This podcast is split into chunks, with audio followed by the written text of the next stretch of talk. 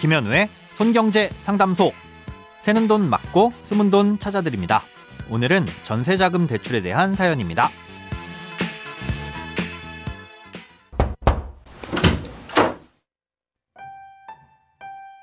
안녕하세요. 은행에서 중소기업 청년 자격으로 주택 도시기금 전세 자금 대출을 받았습니다. 만기 후 대출을 연장해서 다른 집으로 이사를 가려고 하는데요. 제가 살고 있는 집에서 나가는 날과 다른 집으로 이사 가는 날짜가 맞지 않는 상황입니다. 그런데 은행에서는 전출과 전입 신고일이 일치하지 않으면 대출에 문제가 생긴다고 합니다. 전입과 전출 날짜가 일치하지는 않지만 새로 이사가는 집에 대한 계약서에 잔금 지급일이 명시되어 있는데도 대출에 어떤 문제가 발생하는지 궁금합니다. 항상 여러 가지 궁금증을 풀어주셔서 정말 감사합니다. 행복한 하루 되세요. 네, 오늘은 청취자 이희군님께서 보내주신 사연입니다. 어, 주택도시기금에서 지원하는 중소기업 청년 보증금 대출은 세대를 통틀어 평생 한 번만 받을 수 있습니다. 음, 그렇기 때문에 현재 전세자금 대출을 받은 집에서 다른 집으로 이사를 가게 됐을 때 대출을 상환하면 다시 중소기업 청년 대출은 받을 수가 없겠죠. 예, 그래서 이사를 가게 되는 경우엔 목적물을 바꿔서 대출을 이어나가는 게 유리합니다. 예, 그런데 사연자님의 경우 현재 집에서 전출을 가는 날짜와 이사갈 집에 전입을 하는 날짜 사이에 공백이 있는 건데요. 예, 아쉽게도 은행에서 안내받으신 대로 대출을 이어나가지 못할 가능성이 높습니다.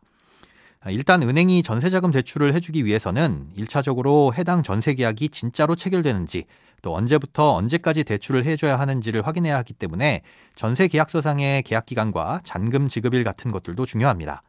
예, 그리고 대출을 해준다면 당연히 돌려받을 수 있는 안전장치를 둬야 하겠죠.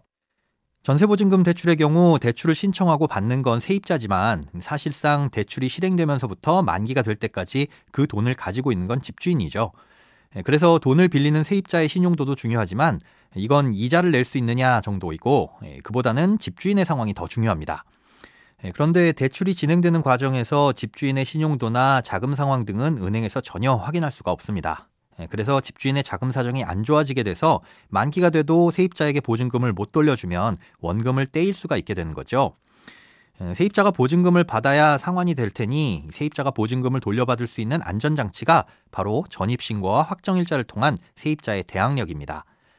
집주인의 상황이 안 좋아져서 세입자에게 돈을 못 돌려주게 되면 대출을 받은 세입자는 해당 주택을 경매로 넘길 수 있고 경매에서 낙찰이 되면 그 돈을 받아 은행에 대출을 상환할 수 있겠죠.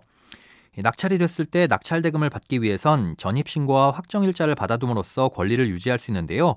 아, 이렇게 대항력을 갖추게 되면 사실상 그 집을 담보로 잡은 것이나 마찬가지가 되는 겁니다. 예, 그런데 그 사이에 전출을 하게 되면서 공백이 생기게 되면 두 가지 문제가 생깁니다. 예, 첫 번째는 전출을 가는 바람에 대항력은 상실했는데 집주인이 보증금을 내주지 않는다면 세입자의 보증금을 안전하게 확보할 수 있는 방법이 없어집니다. 아, 또 이전 집주인에게 받은 보증금을 돌려받았다고 하더라도 새로운 집에 전입을 하게 됐을 때 그보다 앞선 순위를 가진 채권자가 있다면 나중에 문제가 생겼을 때 보증금을 돌려받지 못할 수도 있고요. 두 번째 문제점은 대출을 받은 세입자가 나쁜 마음을 먹고 돌려받은 보증금을 가져가 버릴 수도 있다는 점입니다. 새로 이사가는 집의 계약은 말 그대로 계약일 뿐이니까 언제든 세입자가 파기할 수 있는 거잖아요.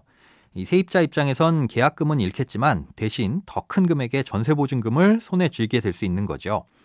예, 그러니 새로 이사갈 집의 계약서만으로는 연장을 하기 어려운 겁니다. 예, 그렇기 때문에 전출 날짜와 전입 날짜를 조정하셔야 하는데요. 만약 불가능하다면 은행에서 다른 일반 전세자금 대출을 미리 알아보셔야 합니다. 예, 현재 중소기업 청년 전세자금 대출은 아쉽지만 이사를 가시면서 상환하고 새롭게 들어가는 집의 보증금은 새로운 대출로 충당하셔야 하는 거죠. 심사에 시간이 걸릴 수 있기 때문에 여유를 가지고 은행에 알아보시기 바랍니다. 돈에 관련된 어떤 고민이든 상관없습니다. imbc.com 손에 잡히는 경제 홈페이지로 들어오셔서 고민 상담 게시판에 사연 남겨주세요. 새는 돈 맞고 숨은 돈 찾아드리는 손경제 상담소. 내일 다시 만나요.